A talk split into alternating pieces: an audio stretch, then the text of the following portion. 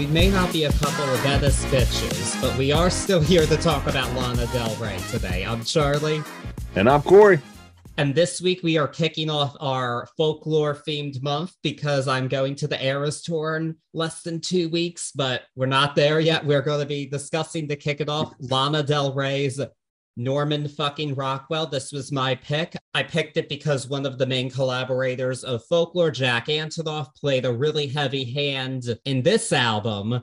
And in fact, when I first heard Folklore, this was the first album I kind of thought of. I was like, this kind of reminds me in some ways, not 100% the same thing, but in some ways really reminds me of Lana Del Rey's Norman fucking Rockwell from the year before.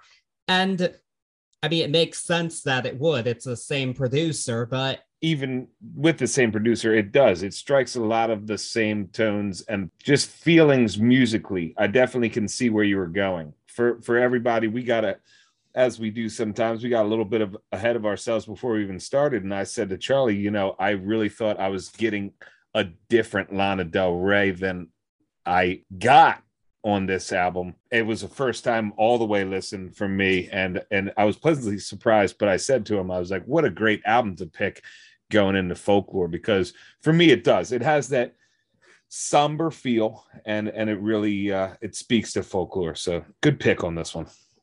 I'm glad to hear. it. And uh, yeah, it was quite a change. Now, for those who don't know, because I know some of our listeners might not be too familiar with Lana Del Rey. She's not necessarily what you'd call a pop artist. She's been like, she's very well known, very well respected, but she doesn't have that many actual big pop hits as opposed to like a Taylor Swift. She doesn't have that because that's just not her.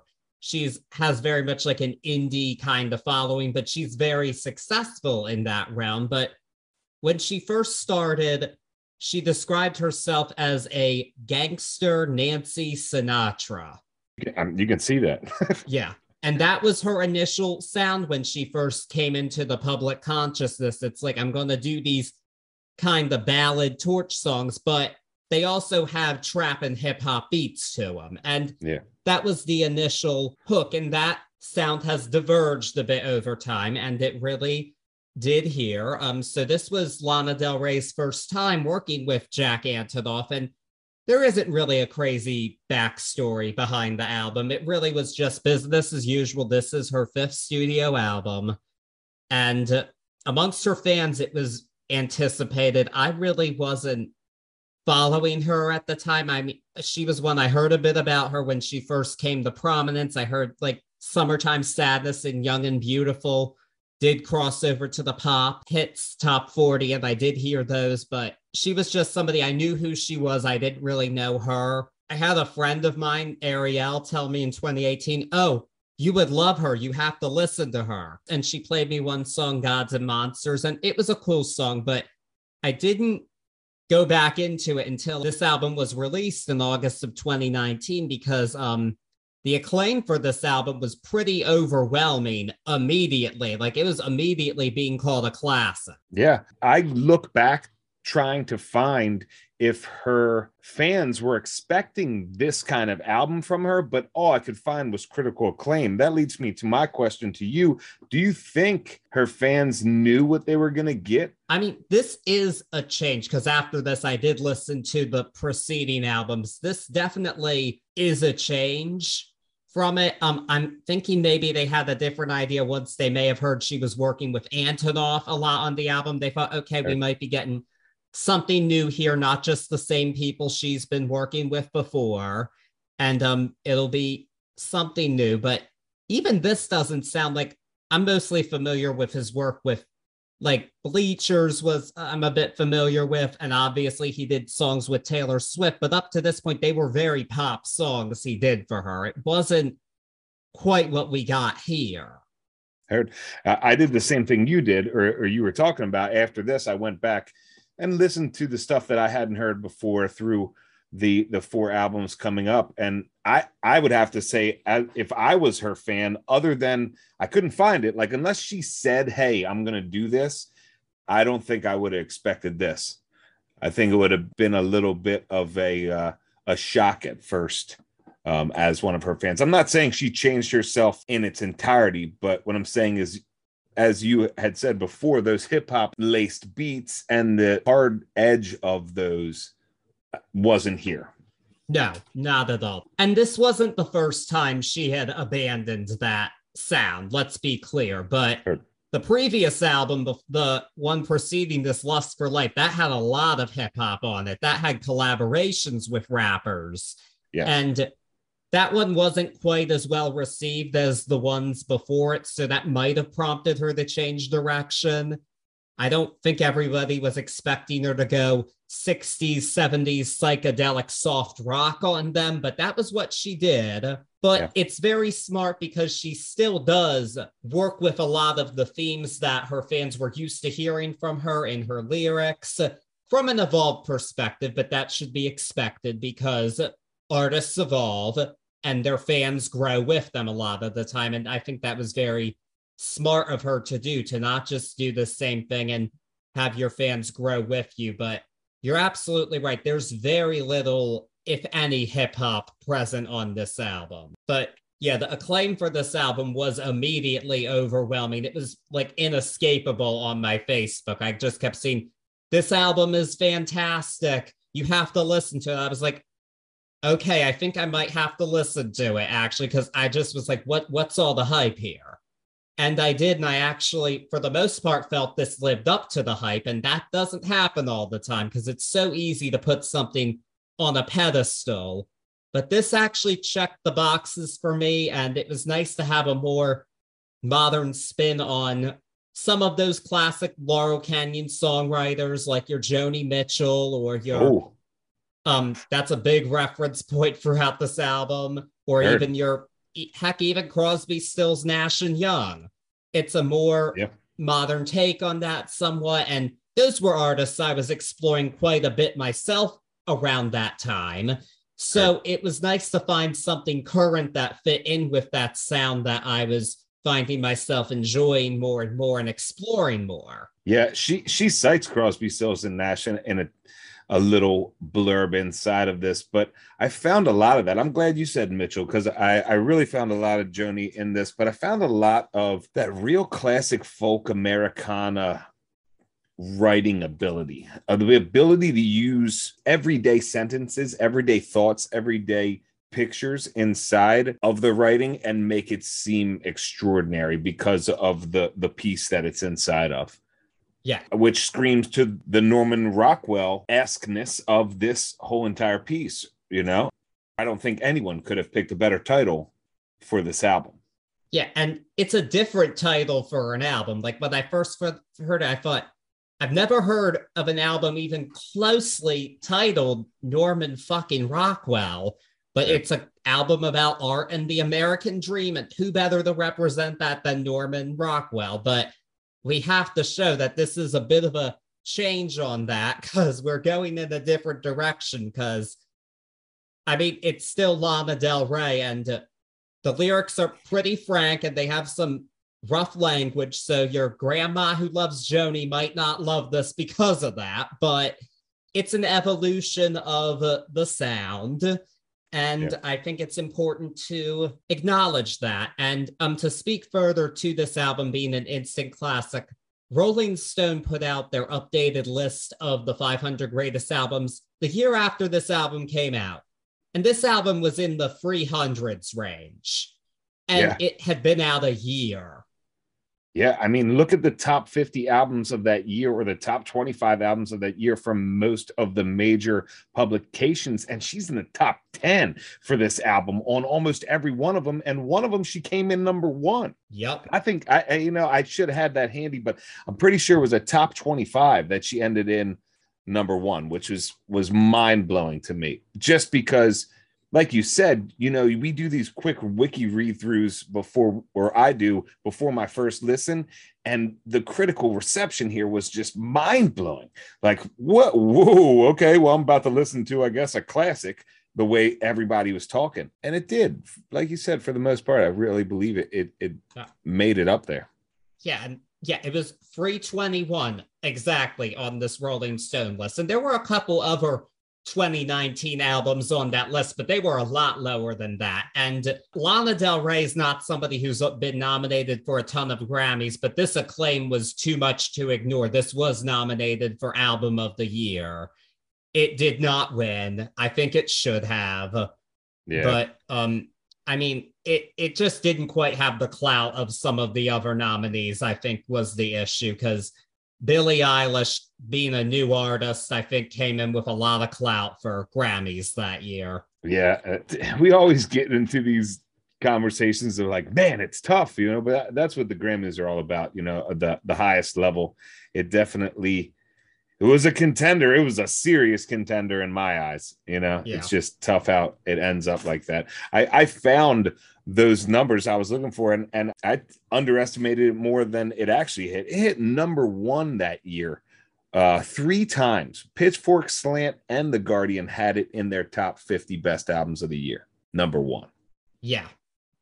Mind blowing. Yeah, and it also it was unsurprisingly the most named album in the year-end rankings of 2019. And that doesn't shock me. I feel like I could have told you that. I'm like, yeah, this was the most acclaimed album of the year. It was pretty inescapable in that regard, even if it wasn't all over the radio or whatever. But exactly the climate of 2019, I would have never said, like, if that was a trivia question, what was the most named album? No way I would have done touch this. No, people would have probably thought like Billie Eilish, maybe Ariana Grande of course. Not this, but it is. Yeah. And it's got a devoted fan base all of its own. And that's kind of how Lana Del Rey is. She's a bit more of a fringe artist in that regard, though she's about as big of a fringe artist as you can get, is yeah, the difference there. Fiona Apple always kept coming up in my head as I was listening to this one too. That actually that makes sense as a comparison, somebody who has has a very wide fan base. Her albums do pretty well sales wise, but she doesn't have a lot of big pop hits. And yeah. that's you could say a similar thing about Lana Del Rey in some ways. But yeah, with that being said, I'm kind of ready to dive into this bad boy known as Norman fucking Rockwell. As you say, Norman fucking Rockwell, before we dive in, just in case anybody didn't know who we were talking about when we said Norman Rockwell, this was how from 19, let's say 1915, 1918, throughout World War II, his paintings that were in Boy's Life or on the cover of the Saturday Evening Post, this is how the mass majority of the populace of America got snapshots into Americana. These were windows, these these portraits or these not well portraits sometimes but i mean this is the guy who gave you rosie the riveter. This is the guy that was on the front like i said of the saturday evening post. This is the way we looked at americana period uh throughout up until like the the 50s and i again i can't say enough how much i think it's a fitting title just because of that we're to see it let's dive on in.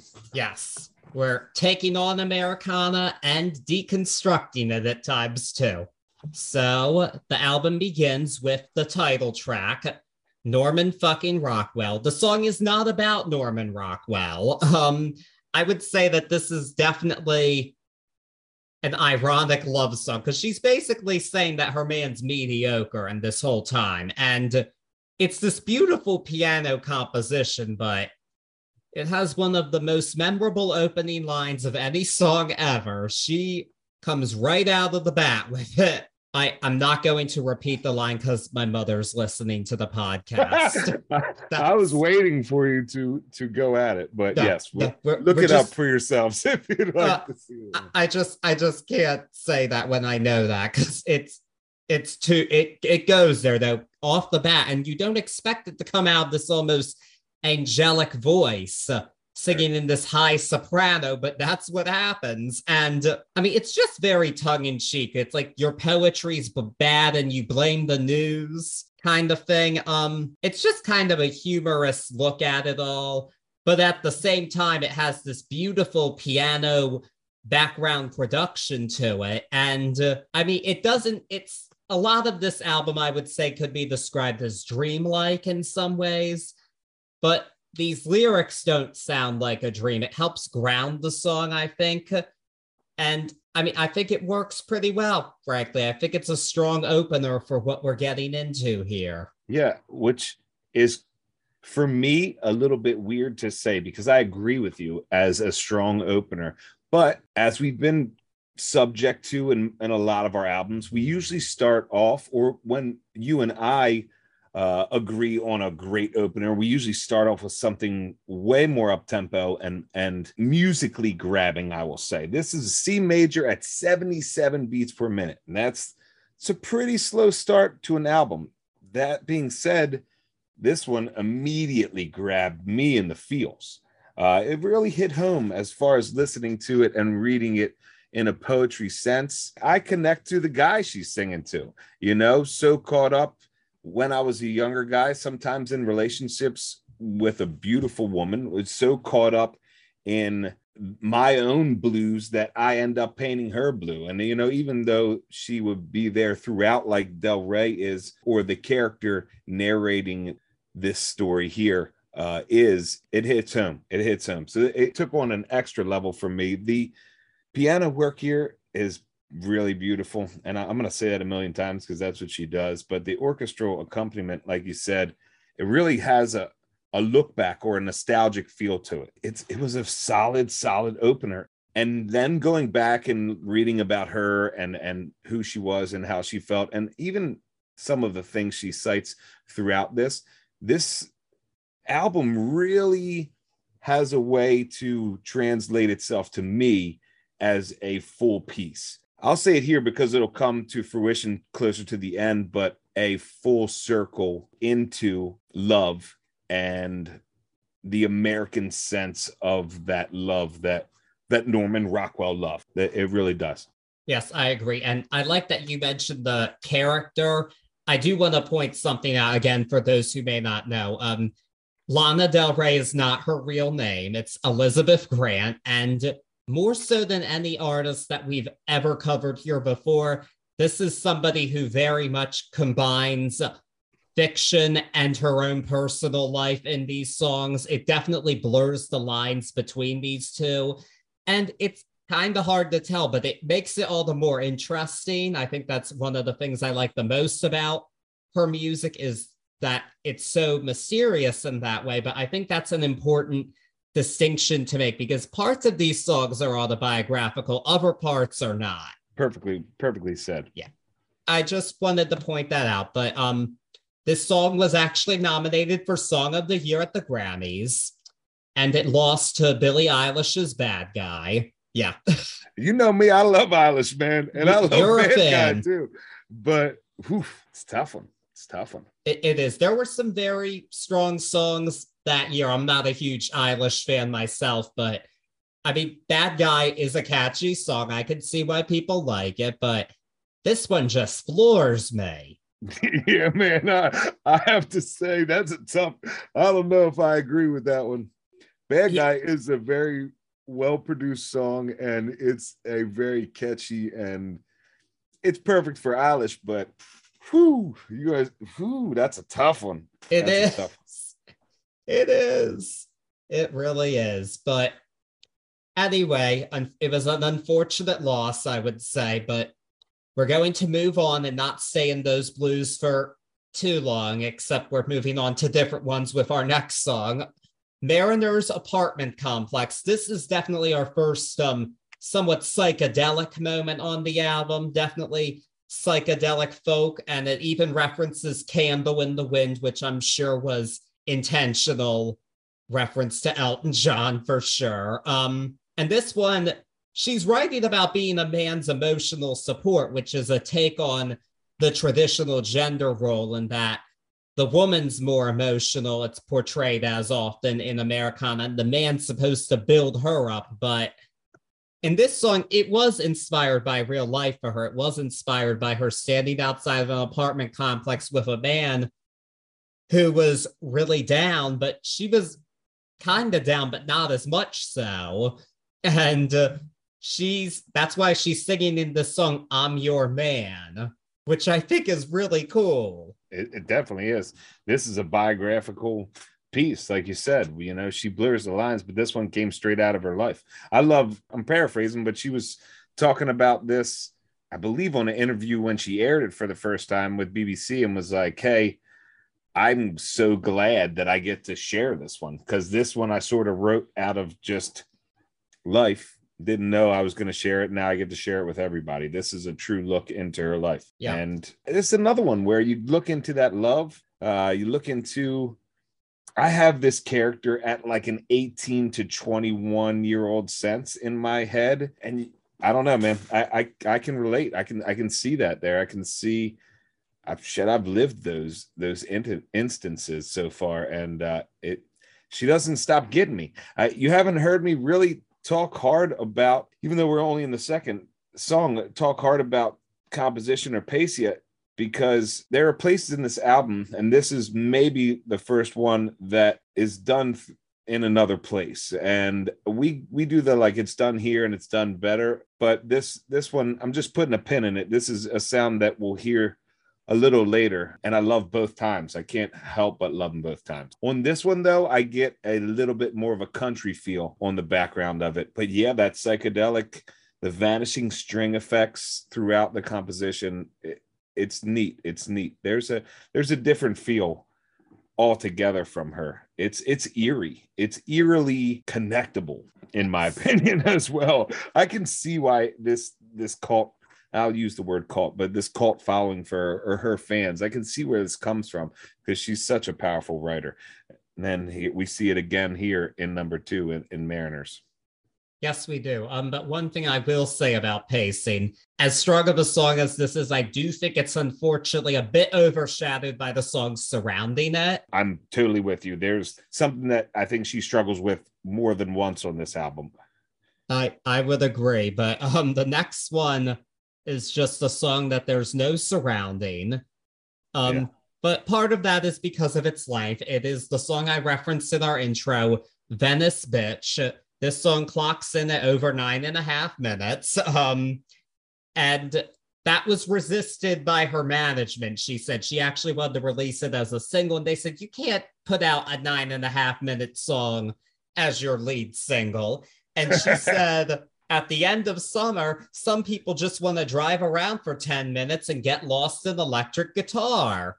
And I mean, that's a big part of the song, and she got her way. I didn't hear it till the album, but this one, oh man, it's there's a lot going on here. Um, I mean, it starts off just as a pretty traditional folkish ballad, I guess, with some Americana references, including Norman Rockwell, of course. And then, yeah, it goes into this whole electric guitar psychedelic second half for the most part, I guess you could almost say. And uh, I mean, it's just a song that takes you to another place, and the vocal definitely takes on the dreamlike quality. If any song here would be described as ethereal it would be this one. I honestly, the first time I heard this song, I was just floored because to fill out 10 minutes of a song is, well, for one, that's not an easy task. And especially to keep attention for that long. I am very quick to say on this show, this song went on for too long. This song does not. It doesn't at all. I don't think oh. any of it's wasted. Not one second wasted because it just it's such a complete piece and everything in it is totally intentional. I feel like I'm I'm having a hard time even explaining it just because I find it so powerful. Um if you haven't heard the song, stop what you're doing right now, listen to it, and then come back because I think this is a song everybody should hear at least once. It might not be for everybody, but there's truly nothing else quite like it. And I just love it. invokes eras of past. We even get reference to Crimson and Clover, and just this beautiful soundscape of acoustic and electric guitars. And waves and of all of it, all of it. All of it. I mean, starting from the play on words of Venice Beach, Venice Bitch, I had already chuckled going into listening to it. And then boom, the acoustic finger picking behind is, in my opinion, American folk gold. And then it really does, it mixes it up with this psychedelic guitar eeriness that immediately for me hits my subconscious listener with like vibes of turmoil or struggle. But truly, it is a full nine minutes and 37 seconds that in my opinion you wouldn't even believe past unless it was pointed out to you. That's how that's how full this is. I gasped earlier and i won't even edit that out. I'll leave it in so people can hear but I thought for a second you were saying that this song went on too long. And I very rarely, you know, we talk about this all the time where we try to not show what our opinion is on the video to each other. Uh, but I I was flabbergasted. I thought that's where you're going. I'm glad it wasn't. Um, Marcus of Rolling Stone, I feel sums this up in a quote the best I I could have never done it like this. But anyway, he says this one opens like a love letter, prosaic and direct. And then a little more than 2 minutes in it begins to swirl and you could be listening to an affair that began years ago or has yet to start. As the song goes on, it turns into a series of reveries suspended by the gorgeously sustained sound of liquid guitar feedback. It's just the feeling of a series of clouds passing. Turn your head, look up again, and the last one you saw, the one that looked like a face, is already gone. This, this is why even Charlie said he has such a hard time explaining it because it's this wild, transcendent beauty. I. I rarely say stuff like this about one single song, but it really is. It's this transcendent beauty that is is almost fleeting, even though it's right there on the record, which is crazy. Yes, yes, it is. And um, unsurprisingly, this is a beloved song in her fan base. And actually, a demo version of it closed out her most recent album. But it's much shorter than this, of course. Of course, I would say, unfortunately, because nothing beats the final version. No, phenomenal song. Yeah, yeah, and uh, well, you may be asking, how the hell do we follow that? and uh, I mean, yeah, who, who? I mean, track three, we've got eleven more songs to go, believe it or not. But here we go. Our next song is uh, called "Fuck It, I Love You." This was the last song actually done for the album, and uh, she described it as a fun thing to put together and. There's two separate versions of the song, actually. There's the single version, which contains surf drums, and the album version, which does not. And uh, I find it funny that she called this a fun thing to put together because these lyrics are pretty much about being in a codependent junkie relationship. And uh, that's not relationship goals, folks, but not the first time that drugs and relationships have come into the Lana Del Rey uh, discography here. But what I like about this song is that we get to the outro and it has these heavier lyrics about veins and whatnot. And it's juxtaposed with just that airy, fuck it, I love you chorus. And it makes its point very well through contrast. And um, I really appreciate it. It's definitely pretty breezy, not as heavy as other songs on the album and not even the best summer song on the album, but I think it does what it needs to do. And I think it's nice to have a kind of lighter moment on the album, even if the lyrics are depressing as hell. I do as well. I, I failed in my my loving of the the song prior. I failed to go into where I thought the narrative of the love that we've seen, this relationship that we've seen since the start of the album, for the the love of this relationship start to take a turn for the worse.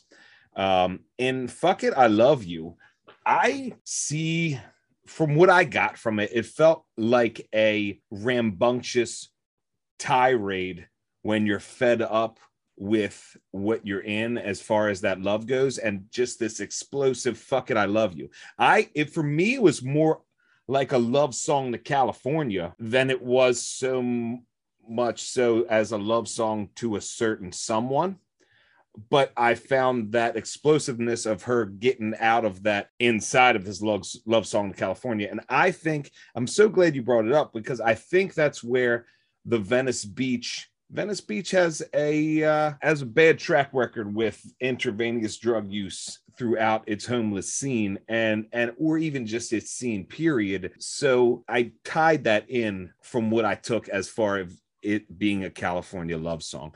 Um, I listened to both runs on it. Um, I mean, Chad Smith from the Red Hot Chili Peppers play the, plays the drums on this track and fitting song. I, I like it with the surf drums a little bit more, and it lends to my uh, to my listening of it as a California love song.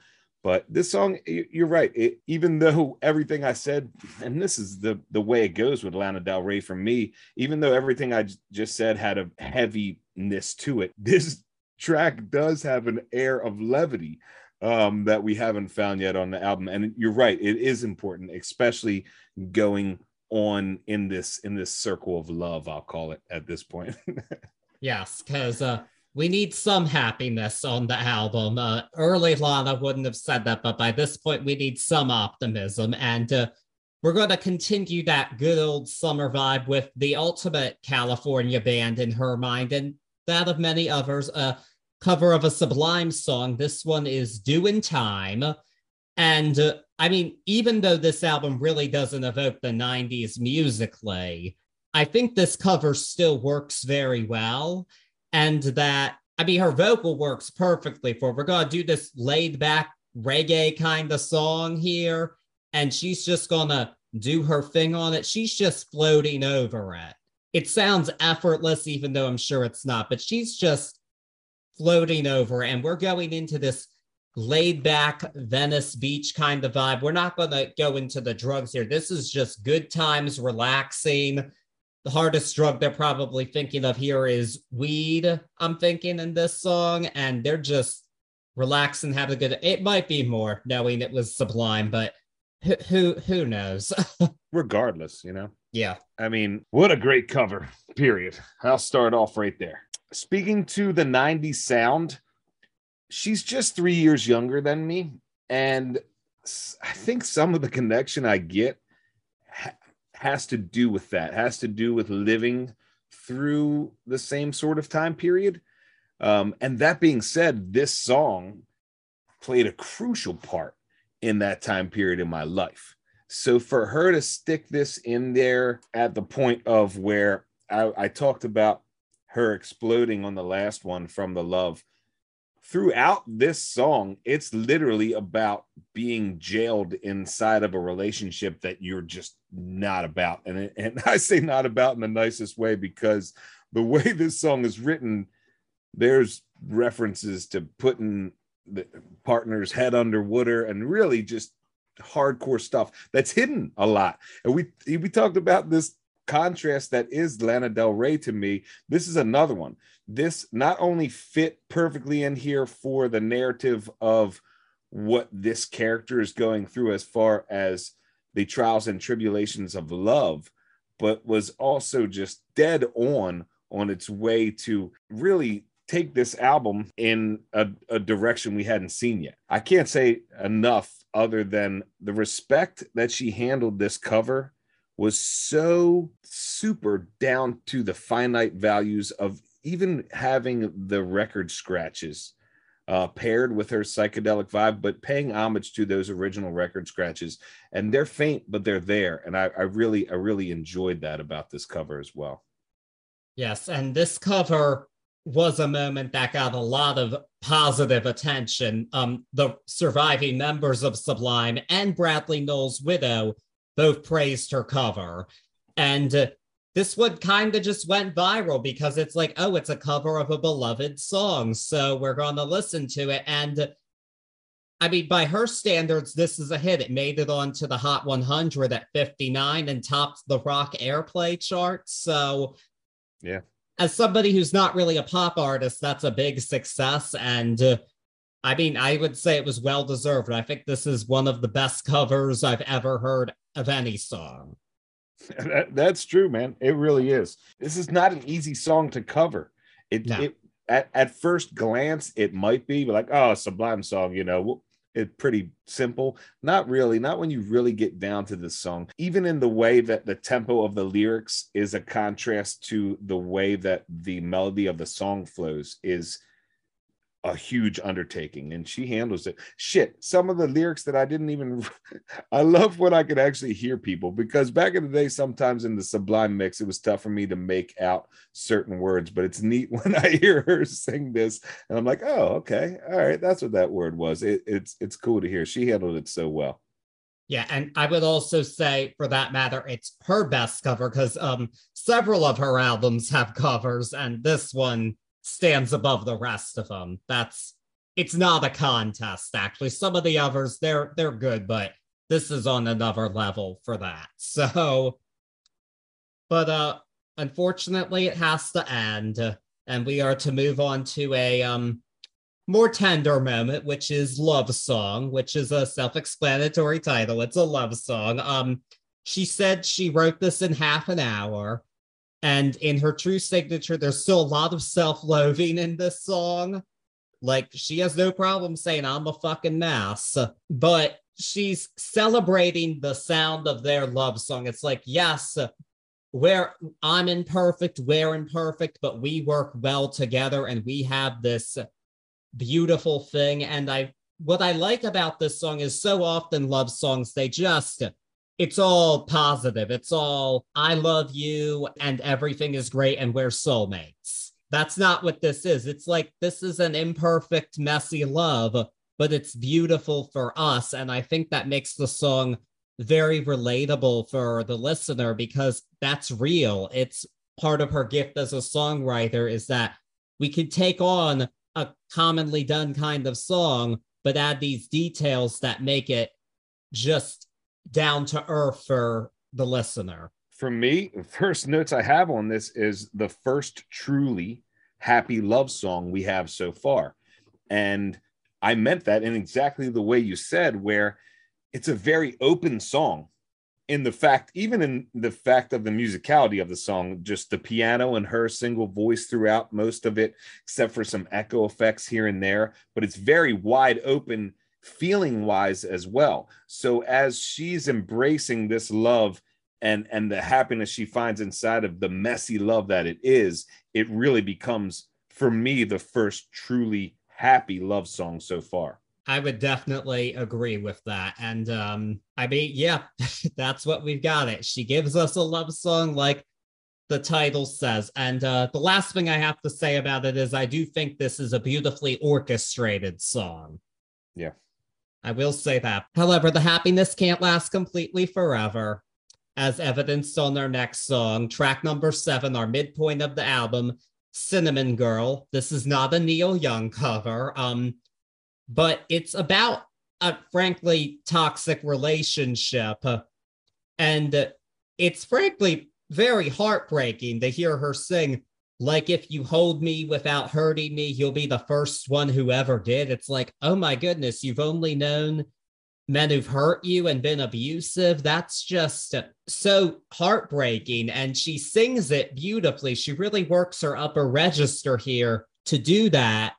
But what I like about this song is, well, one, I think that its production is beautiful. We even have those sounds of the waves on there that just add so much atmosphere. But I like that this is really an evolution from where we were with Lana Del Rey because um, this song reminded me, it's a big contrast to her 2014 song, Ultraviolence, which got a, quite a bit of controversy because of the line he hit me and it felt like a kiss. And I can see why that is controversial, but unfortunately, I think that's a real experience for some people.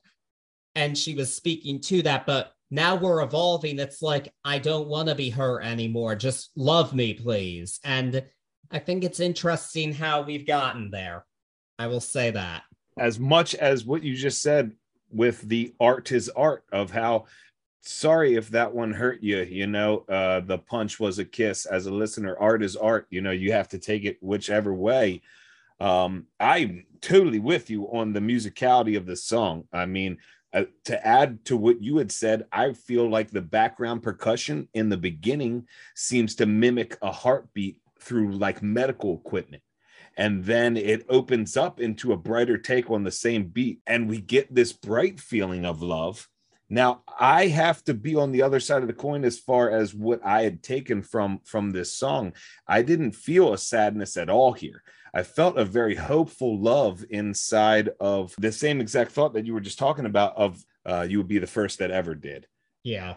Uh, you know, there there's a hopefulness, a hopefulness in love inside of that thought that for me guides this ultimate narrative of love throughout this, where we come off of uh, the previous track and and we come in cinnamon girl and she's laughing about the cinnamon on her teeth is coming from a kiss from him.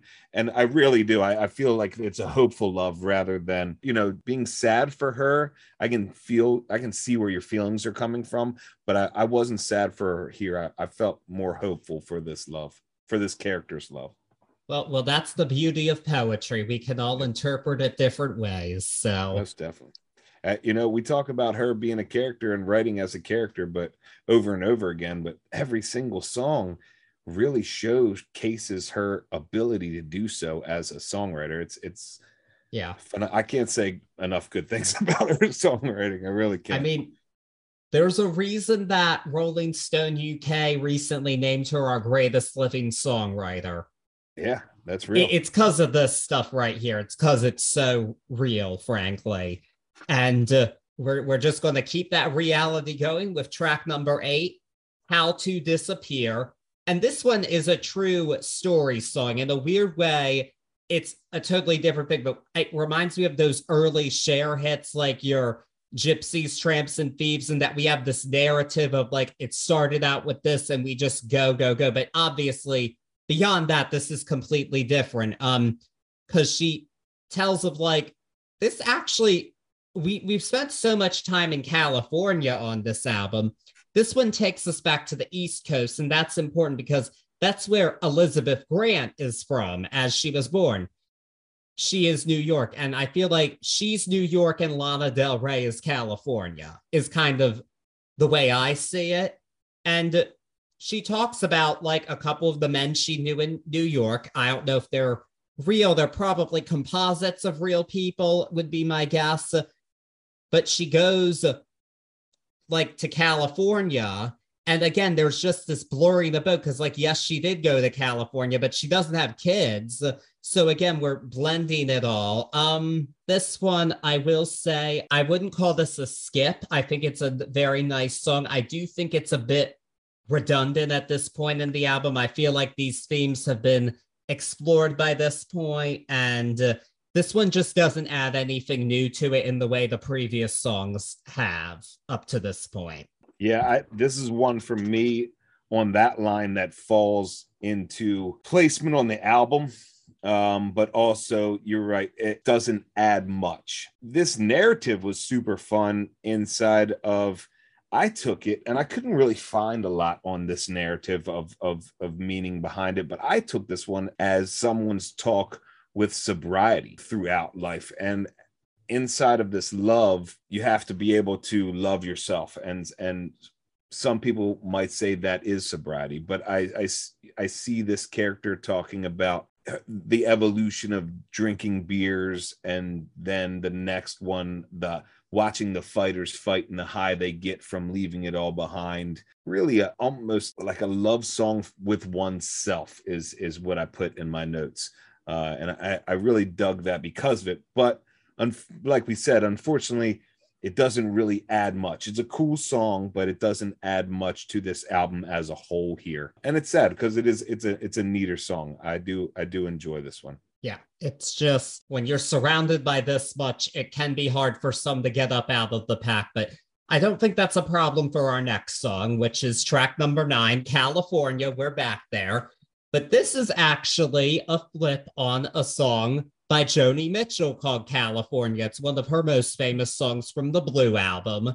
And uh, this is the reverse of that because in Joni Mitchell's California, she is in Europe and she's longing to go home. She misses California. This song is completely different. It's uh, she's singing to her ex and wants him to come to California and back to America. I recognize some of the parallels, but even more so, like both songs mention reading Rolling Stone and Vogue. And I think that's very intentional. I mean, this is the first really obvious Joni reference on the album, but it's not the only one. We'll mention the other one. And uh, it's just very clear that that's such an influence on this sound. And that's a great book to take from the Joni Mitchell discography if we're going to be doing this. And uh, she co wrote this song with Zachary Dawes from the last Shadow Puppets. She had a band with him and some of the members of that band, along with Alex Turner of the Arctic Monkeys. And this song came out of that little mini project, which I think is cool. And I would say that this is a response to a fantastic, beautiful classic song. That's a great song in its own right. And that is an accomplishment. Yeah, I have to, and I almost said it when when you were talking about it before, but I have to think that all of her instances of of citing anything pop culture throughout all of these narratives is on purpose. Like so on purpose it's not even funny. And for me a lot of the genius in her writing like I was saying before, you know, to take everyday occurrences and everyday thoughts as a beauty or a beauty inside of this poetry is amazing. This one, I love it musically. The strings add this sort of unending crescendo that adds to the cinematic parting of this person um, in the circle of love narrative that that I seem to be building on this album, it definitely sings to looking back at an ex and hoping they're doing well and hoping that if they ever come through to your side of you know your neck of the woods to give a holler because we'll party up like old times and I, I could connect to it there it's another one where it almost falls short inside of this heavy album, even though it's composed really well. It's not that it doesn't add, but it doesn't add the way the rest of these songs have added. And, and that's a heavy weight, but it just doesn't add as much for me. Yeah. Uh, if you can't tell, folks, this is one of those albums where you have to make the hard decisions about what songs yeah. add the most. It's one of those albums. It um, really is. It really is. It, you are not kidding. Um, but we are actually going to get a bit of different creative juice at this point in the album with track number 10, which is the next best American record. She co wrote this song with Rick Nowels, who is her most frequent collaborator, actually. And uh, we talked a bit about him on this podcast before when we discussed Stevie Nicks' Rock a Little. Go listen to that episode if you haven't already. And uh, this song was originally intended for the previous album that she did, Lust for Life. Uh, and uh, it was reworked quite a bit in between those. I have to say, I definitely think it would have fit on that album more. I just don't think it fully fits on this album it does reference the Eagles and Houses of the Holy, but this is the gun to the head least favorite for me. I don't hate it by any means, but I just think it overstays its welcome, is my biggest quibble about this. Doesn't need to be almost six minutes long. I'm on the other side of the coin on this one. I really like this one. I think this does a better job. Oh, that's tough to say. Like you said, I'm glad you said it coming into this track because this one for me does a better job than California explaining that tone, especially musically. I think this one fills itself out, of course, but not as full as the nine plus track that we had before. But this one really for me was a masterclass in that storytelling that we've been talking about this whole time, talking about Topanga being hot and the just taking these tiny little blurbs and connecting me to to the experiences of this character. I thought this one was done really well. Um, I loved how at four minutes and 14 we get the littlest bit of those psychedelic sounds and then it moves to like this rolling snare that just marches along until we get this sound of broken glass, which for me is like this full realization of this love lost that she's singing in here, and maybe the happiness inside of it. But I think that this one sounds off and adds more to the album than than the previous track. I, I dig this one. I dig this one. Definitely not gun to the head on this one. Well, I'm not surprised you love it. It references your beloved houses of the holy. Yeah, it was dancing under my architecture. but I, I, you know, I at by this point in the album, if you guys haven't been able to tell, I'm a sucker for it. and this yeah. one, this one really took me all the way through the feels, just the way it was it was written and and cited. I, I dig this one. Okay. Well, um, this idea of this like nostalgia, this, there's a lot of nostalgia in this song. Um, I feel like we've kind of made that clear. And uh, I think part of my thing is uh, it doesn't tackle nostalgia quite as well as the next song on the album, The Greatest. I mean, this one, she she just goes all out for it. Like she has no problem saying what she misses. She misses Long Beach, the bar where the Beach Boys went. She even misses New York.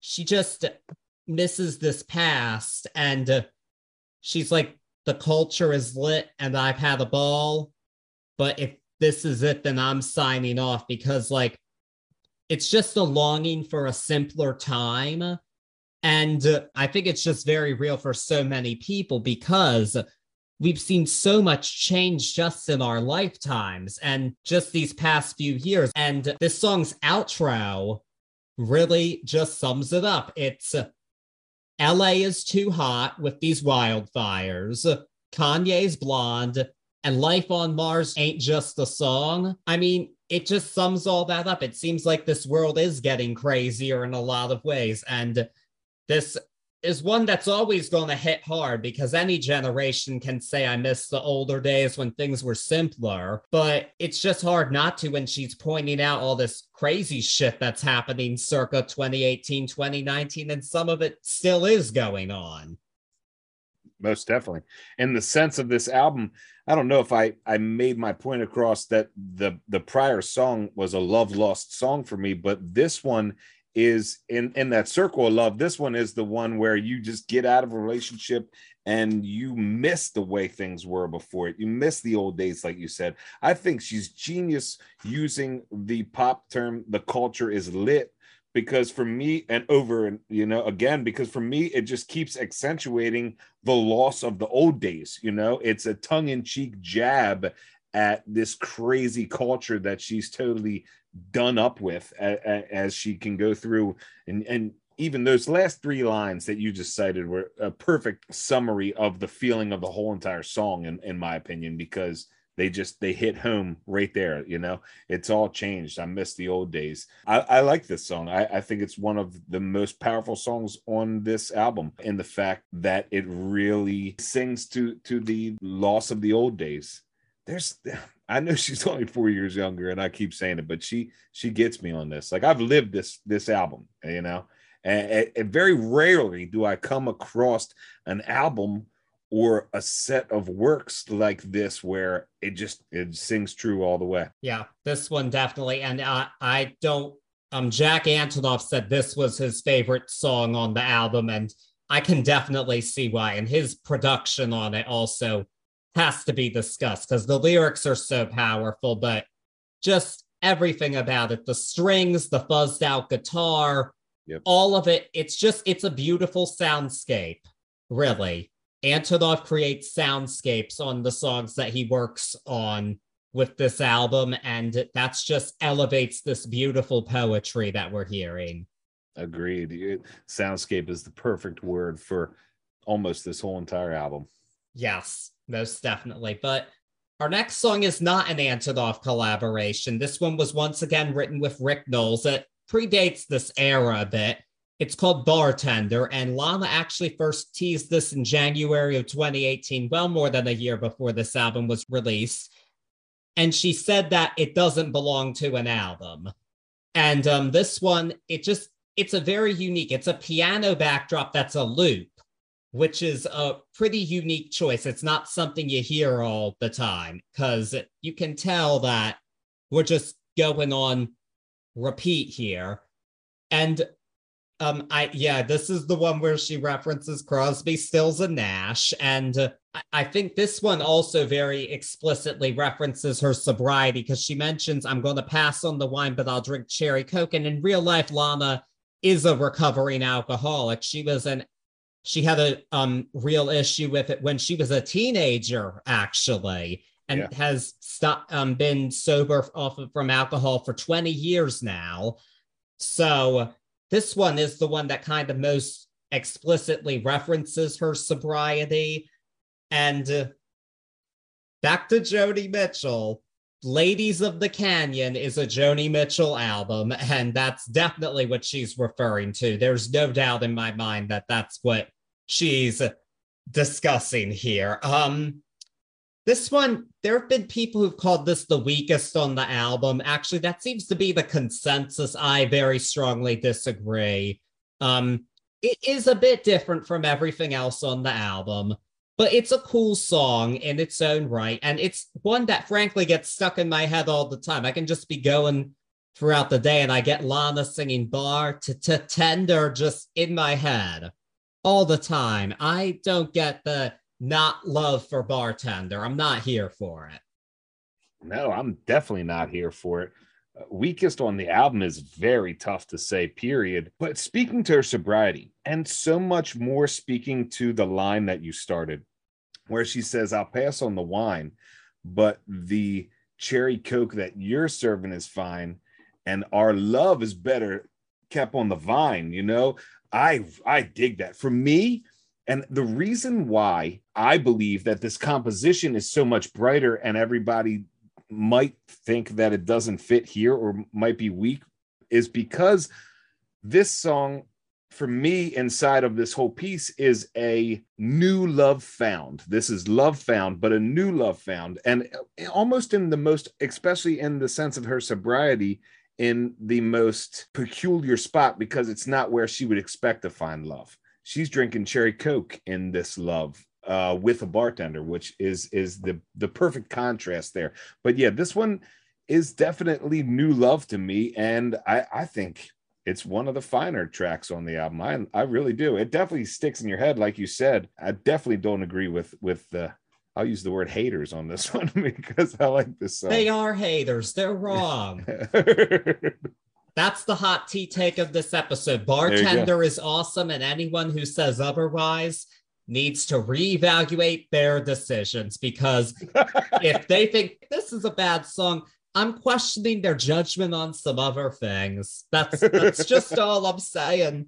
And uh but maybe maybe they just haven't found happiness because happiness is a butterfly, which is our next song.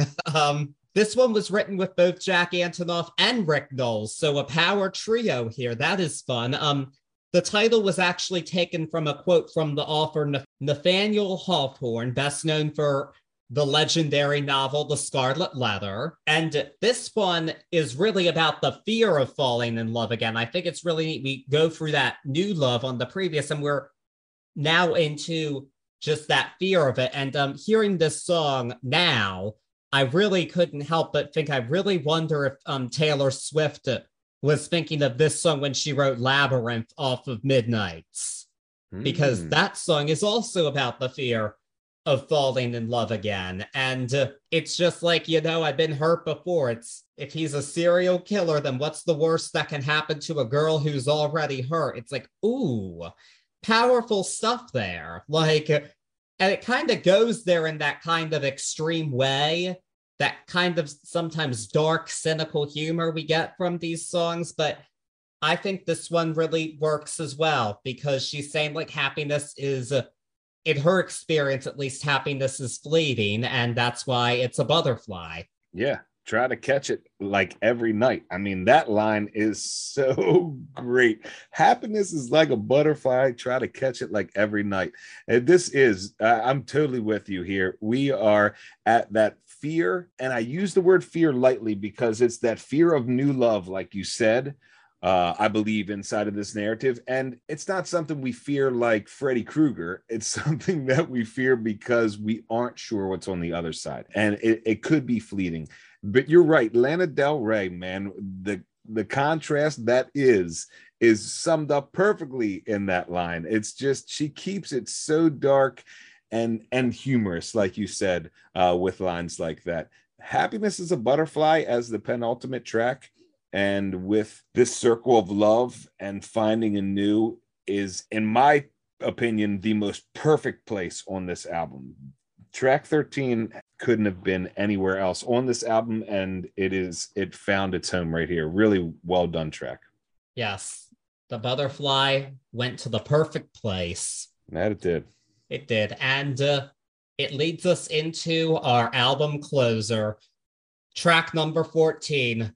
Hope is a dangerous thing for a woman like me to have, but I have it.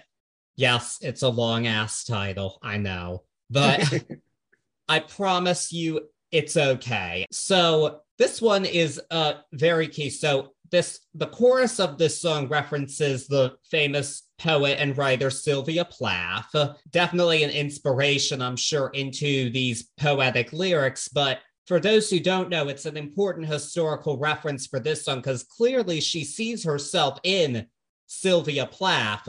But Sylvia Plath's story had a very tragic ending because Plath took her own life by putting her head in an oven. And so she sees herself as a woman like her, this 24 7 Sylvia Plath.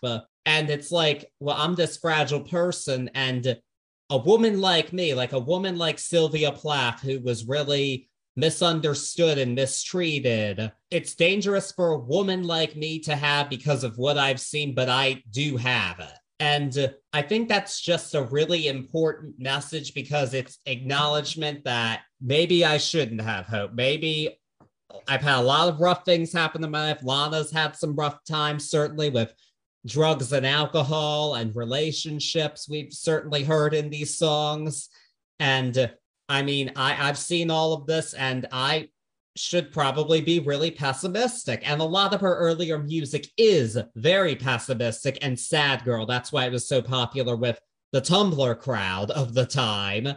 But now it's like, I realize that it's dangerous for me to have hope, but I still have hope for the future. I have hope that I can find happiness. What a perfect way to end the album. yeah.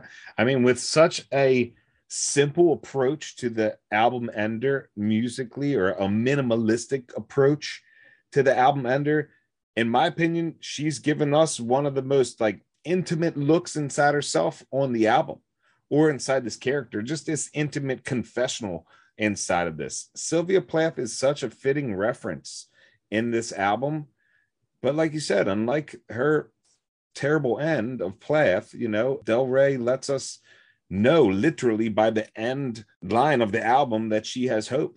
Uh, you know, hope for life, hope for love, and I, I'm really like hope for everything else inside of of this Norman fucking Rockwell version of of life you know? That it's such a poignant ender to this story for me this circle of love this this she's on the other side and she's got hope. And this time she's got hope no matter what you know she's she saw before it i love it you know serial killer is del rey's eh you know i've seen worse and i yeah. love that i i love that that she writes it like that and i love that she delivers it like that and as as minimalistic as it was, it's it was a perfect ender, perfect yeah. ender for this album. Unfortunately, not everyone loved it quite as much as we did because of one line. you already know what I'm talking about.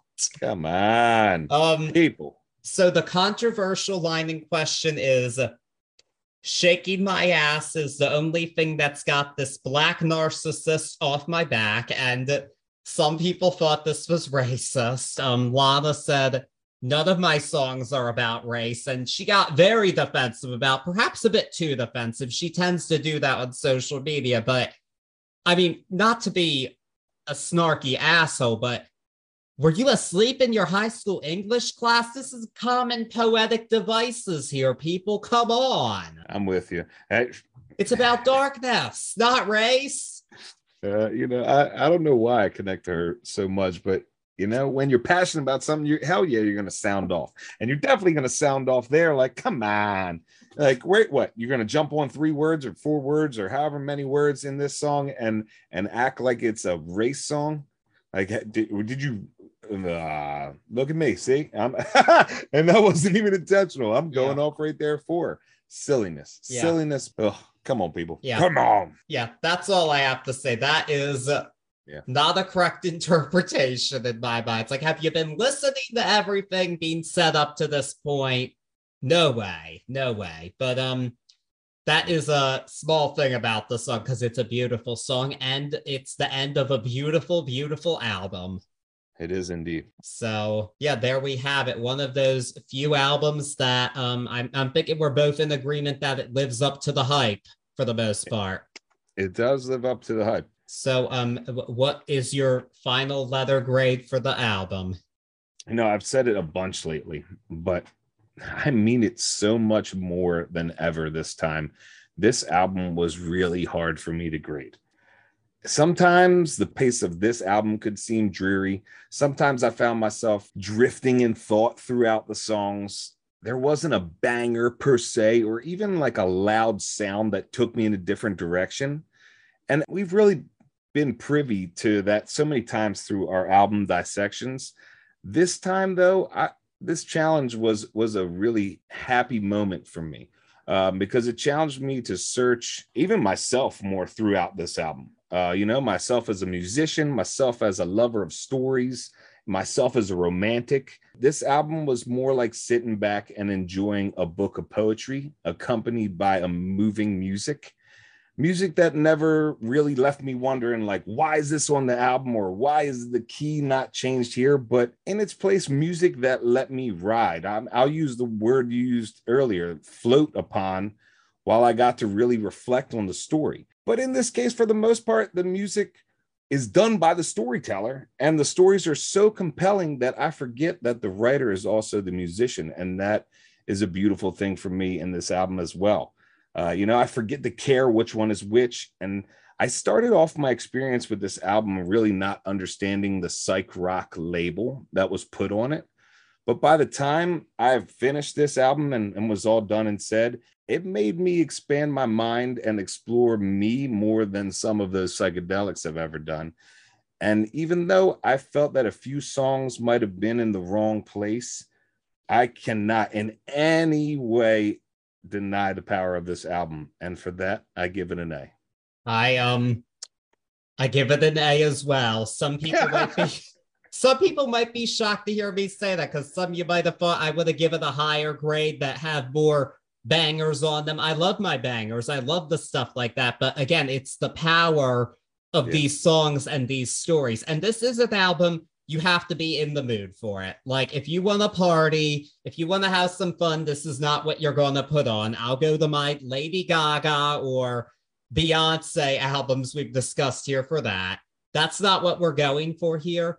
But if you want something reflective that's going to open your mind and to go into another world, into these soundscapes, as I've said, we're not not a different kind of art than a landscape painting a different kind of art. You should listen to this album. I think there are a couple songs on here, at the very least, everyone should listen to once if they're not going to listen to this whole album. This is uh, one of the easiest A's I've ever given. And uh, I mean, this is, again, it's so rare. There have been so many times I've just been disappointed hearing this album is perfect, it's amazing. And I listen to them like, I don't get it. This one I loved it from the first listen, and I just find more to love each time I do listen to it. It had been a while for me to listen to this one again, but I'm glad that I did, and I was reminded of why it's an A. Yeah, uh, very rarely do I find myself so deeply rooted in a narrative, and this one. Thank you for picking this one. This was this was a wild one, and especially we started to say it at the at the start, but now I can say it with a little bit more uh, openness. Like starting off our month of, of folklore, this is this is the way you do it. This is the way you do it. It's gonna be tough following this one, even for whoever comes along. You know, it's yeah. gonna be tough following this album. It it really it really is going to be. But um, back to folklore. Yeah, I think this is a definite influence because Antonoff had worked with Taylor Swift many times before folklore, but I just think that these soundscapes, this idea of that, that he did with Lana Del Rey. I think we definitely hear that on the folklore album as well. And um, we'll get there when we get there, but it's not our next album we're doing because we are doing our second ever new release, actually. Um, the other main collaborator on Folklore is a man named Aaron Dessner. He's best known for being a part of the a band called The National. And uh, since the success of Folklore, he's been super in demand. And so far, the biggest artist to have used his services is Mr. Ed Sheeran for his upcoming album, Subtract. And that is going to be the next album that we discuss. And um, uh, yeah, definitely gonna be tough to following. Um, tough to follow this one. I've lowered my expectations from this, frankly, already. And I do anyway for Ed Sheeran because I'm actually not his biggest fan, but I am very curious to hear what this album is going to sound like, considering that Dessner played such a huge role in it. Yeah, I can't wait to see what the uh, old Ed Sheeran has for us. I uh, I enjoy him. You know, I uh, I'm not the biggest fan, but I'd like to see. He's another artist that inside of these group of younger artists, uh, you know, me being such an old man, but these younger artists that I like to hope and see that they have these moments. You know, who knows? When's the last time he put an album? Two years ago? Three years ago? It was a couple years ago, yeah. and um, well, we're gonna discuss. Uh, I have some thoughts on that. I think there's some responsiveness into this direction in regards to that, but I'm going to save that for next week. There you go. Um, because I definitely have some thoughts on that. But in the meantime, if you enjoyed this episode of Turntables and Tea and want to hear where we go from here, follow us wherever you're listening to us, whether it be Spotify, Apple Podcasts, Amazon, Audible. We're on all of them. And also follow us on Facebook and Instagram at Turntables and Tea Podcast and on Twitter at Turntables Tea. Um, that is where we post updates about what we will be discussing next and some fun stuff related to the albums that we discuss. And uh, we are just looking forward to going on this uh, journey with you throughout this um, folklore month, which is another fun concept month I think we'll be doing. And uh, I'm very curious to once again dive into a new album. Yeah, man. Yeah, man. Because I loved doing it last time, actually, with uh, Miley Cyrus. It's nice to go into something with no preconceived notions of what it should be. And uh, I think this will be a rewarding next episode and uh, lots of great stuff coming up for you. So please stay tuned. And in the meantime, you don't have to do too much math to listen to our next episode. Peace.